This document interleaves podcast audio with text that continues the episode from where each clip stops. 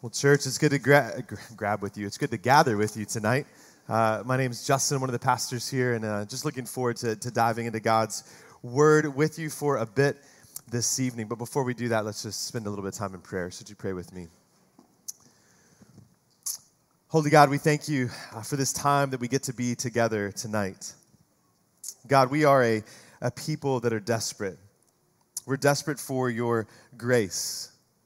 We're desperate to be reminded in a world that is full of distractions and difficulty and challenge. We're desperate to be reminded and refreshed in what is so good about Good Friday. And so, God, I pray that in this time that we have in your word, as we continue to hear your word read and sung this evening, would you help us to see and savor the richness and beauty of Jesus and the cross? We pray this in His name. Amen. Uh, recently, I was looking at my iPhone and realized there was an app on it that I'd never noticed before. And it had a little picture of a magnifying glass.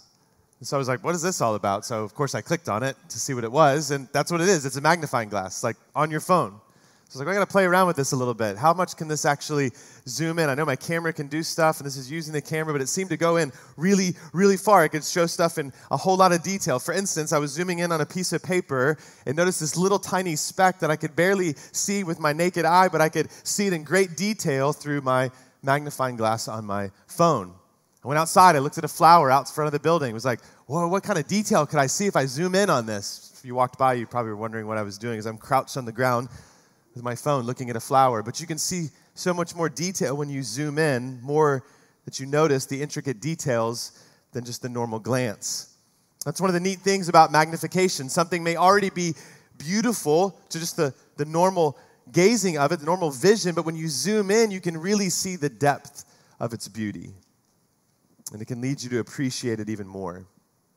Well, today is Good Friday, the day in the church calendar where we take time to remember and reflect on and recognize the day that Jesus died on the cross. What I want to do tonight, just for our brief time, is I want to zoom in.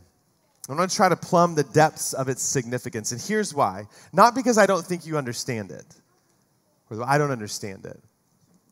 Not we that we don't get what Jesus did for us, but because I think we can all be tempted, at least I know I can, be tempted to kind of have some thankfulness for what Jesus did and then just kind of move on, breeze past it, bypassing its depth and what it really shows us about who God is and about who we are.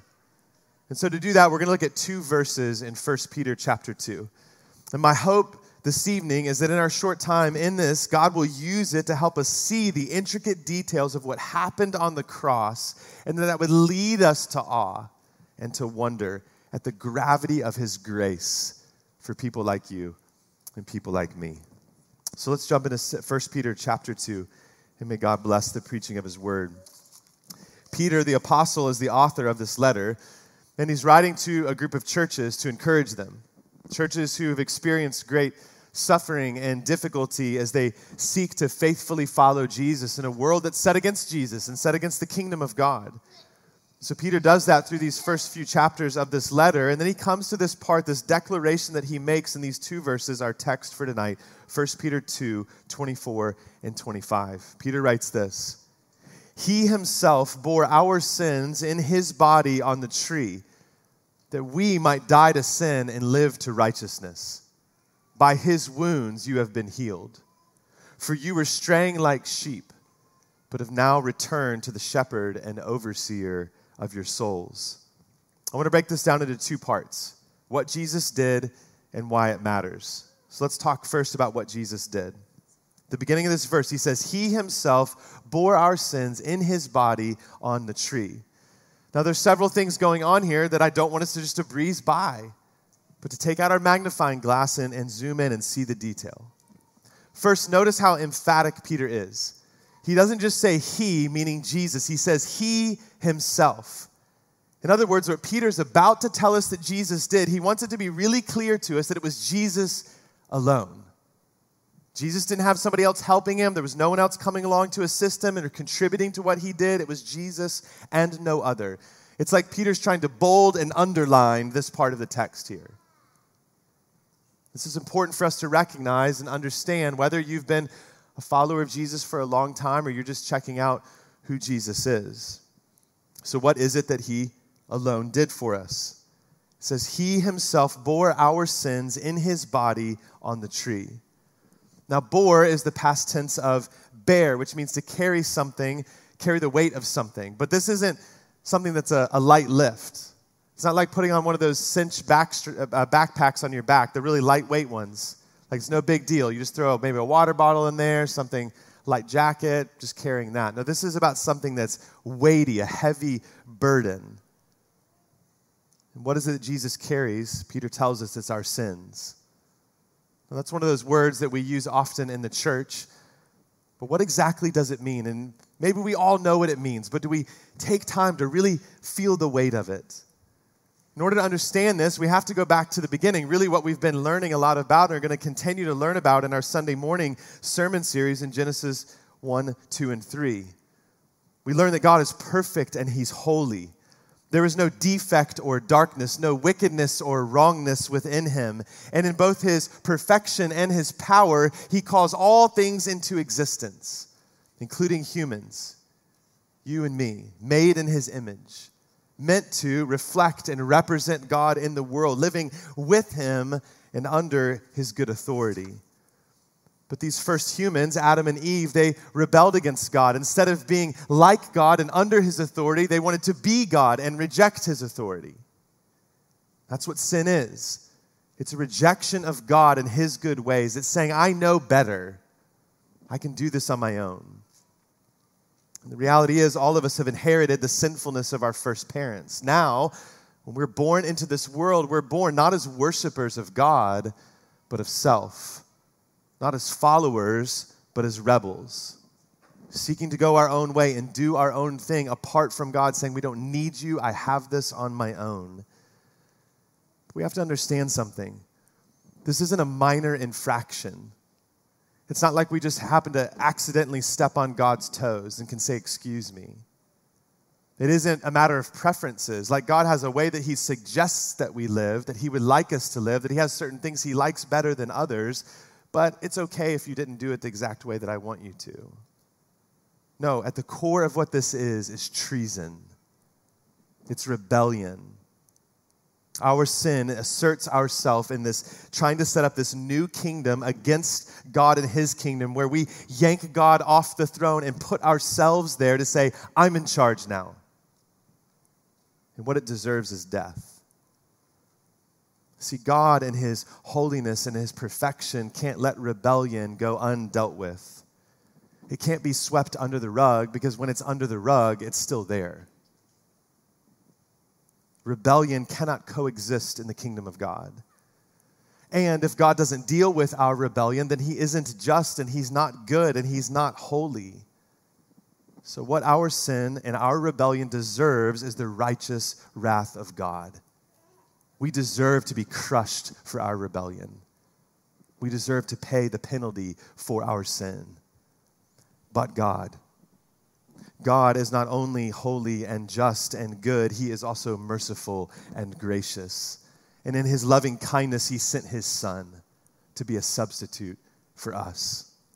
Jesus willingly came into this world, taking on our humanity, but did so without sin. Jesus lived the life that you and I are called to live, one of perfect obedience and submission and worship to the Father. But Jesus' perfect life didn't simply outweigh our imperfect one. No, it qualified him to do what he did next, what we see in this text to bear our sin. To bear our sin, not his sin. Like Mark just pointed out from Isaiah 53. We have this idea that, like, well, Jesus must have died for something he did wrong. No, he died for something you did wrong, something I did wrong. He went to bear our sin, not his, our sin, all of it. Every wicked thought you've had, everything you've done that is disobedient to God, everything you haven't done that God's called you to do now and in the future, all of it He went to bear on His body, in His body, on the tree. Peter uses this phrase here, the, the tree, to talk about the cross. And he does that because it's a reference to something that's mentioned in the Old Testament in Deuteronomy 21 that anyone who's hanged on a tree is cursed. See, crucifixion was a heinous and cursed way to die. Hands nailed to wooden beams, feet nailed to wooden beams, to be exposed naked in front of a whole group of mockers and scoffers that would walk by and ridicule you and shake their heads at you, humiliated before everyone, out in the elements, to be exposed to the whole world. It was the death to shame people, it was the death for criminals and rebels. But Jesus did it for us. He became a substitute for us. He stood in our place. He took on all of our sin. 2 Corinthians chapter 5 verse 21 the apostle Paul says this for our sake he meaning God made him meaning Jesus to be sin who knew no sin so that in him we might become the righteousness of God.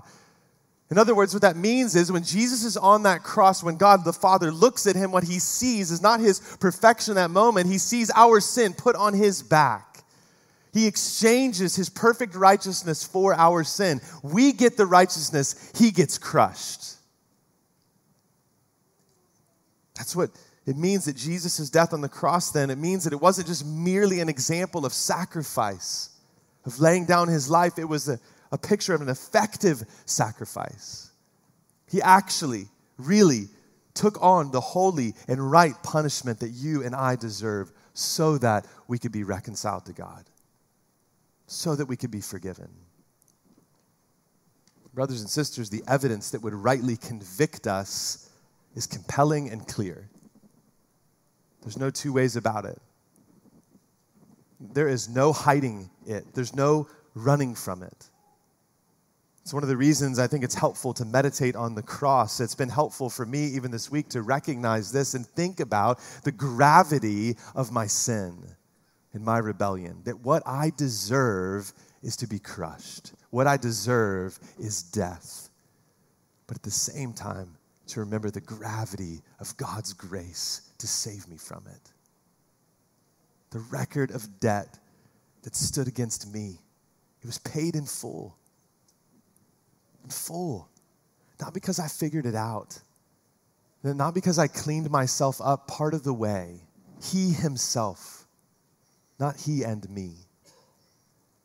Not because I had sufficient funds to pay for it.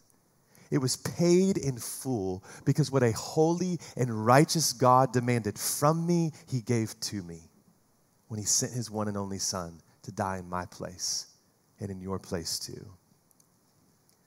This wasn't an audible call to the line to fix a minor problem. This was the plan of redemption promised from long ago to remedy a cosmic and eternal problem. See, much of what Peter says here is an allusion to the text that we read at the beginning in our call to worship from Isaiah 53, a prophecy written hundreds of years before about the suffering servant who would come and be pierced for our transgressions and crushed for our iniquities on our own. You and I are dead in our sin. We are unable and we are unwilling to be reconciled to God. We're running the other way. We don't want Him. We have nothing that we desire from Him. We're not seeking forgiveness and salvation. He brings it to us. And for the joy that was set before Him, Jesus endured the crushing not just the physical, not just the anguish of being physically exposed and excruciating pain that he would go through on the cross as he shed his blood and his body was breaking down, not just being crushed physically, but spiritually as well, in mind, in heart, in body, and soul, as the wrath of God is poured out on him for you, for me. It should be you up there and me. But Jesus took our place. Jesus took our place. He was crushed for us. And on the cross, when Jesus died, the righteous wrath of God for your sin and mine was satisfied. Not because of anything we contributed to it, not because we'd racked up enough good behavior brownie points, but because Jesus alone willingly took our place. He himself bore our sins in his body on the tree. That's what Jesus did, and he did for us. But why does it matter? Well, Peter tells us in the rest of this passage.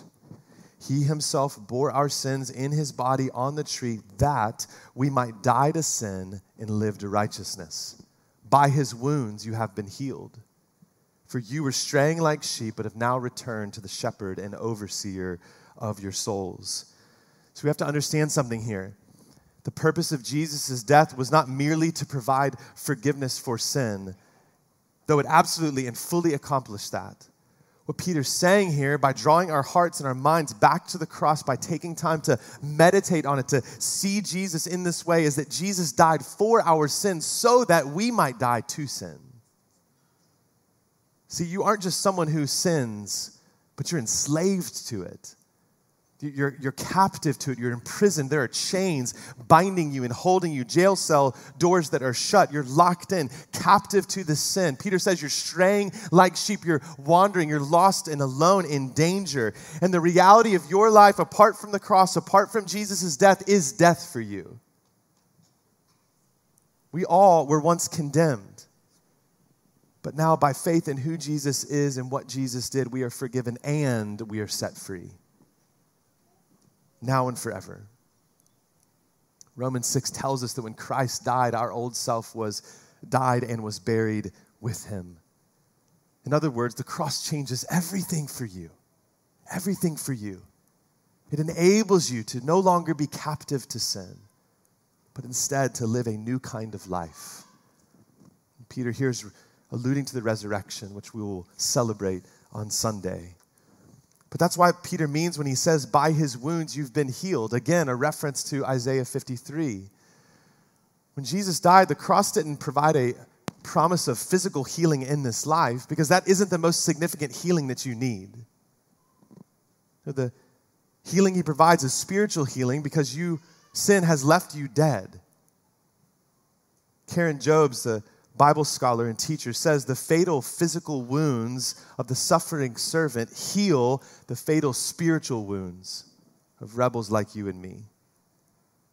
And now, in and through what Jesus accomplished by bearing our sin in his body on the cross, you are free from the power of sin.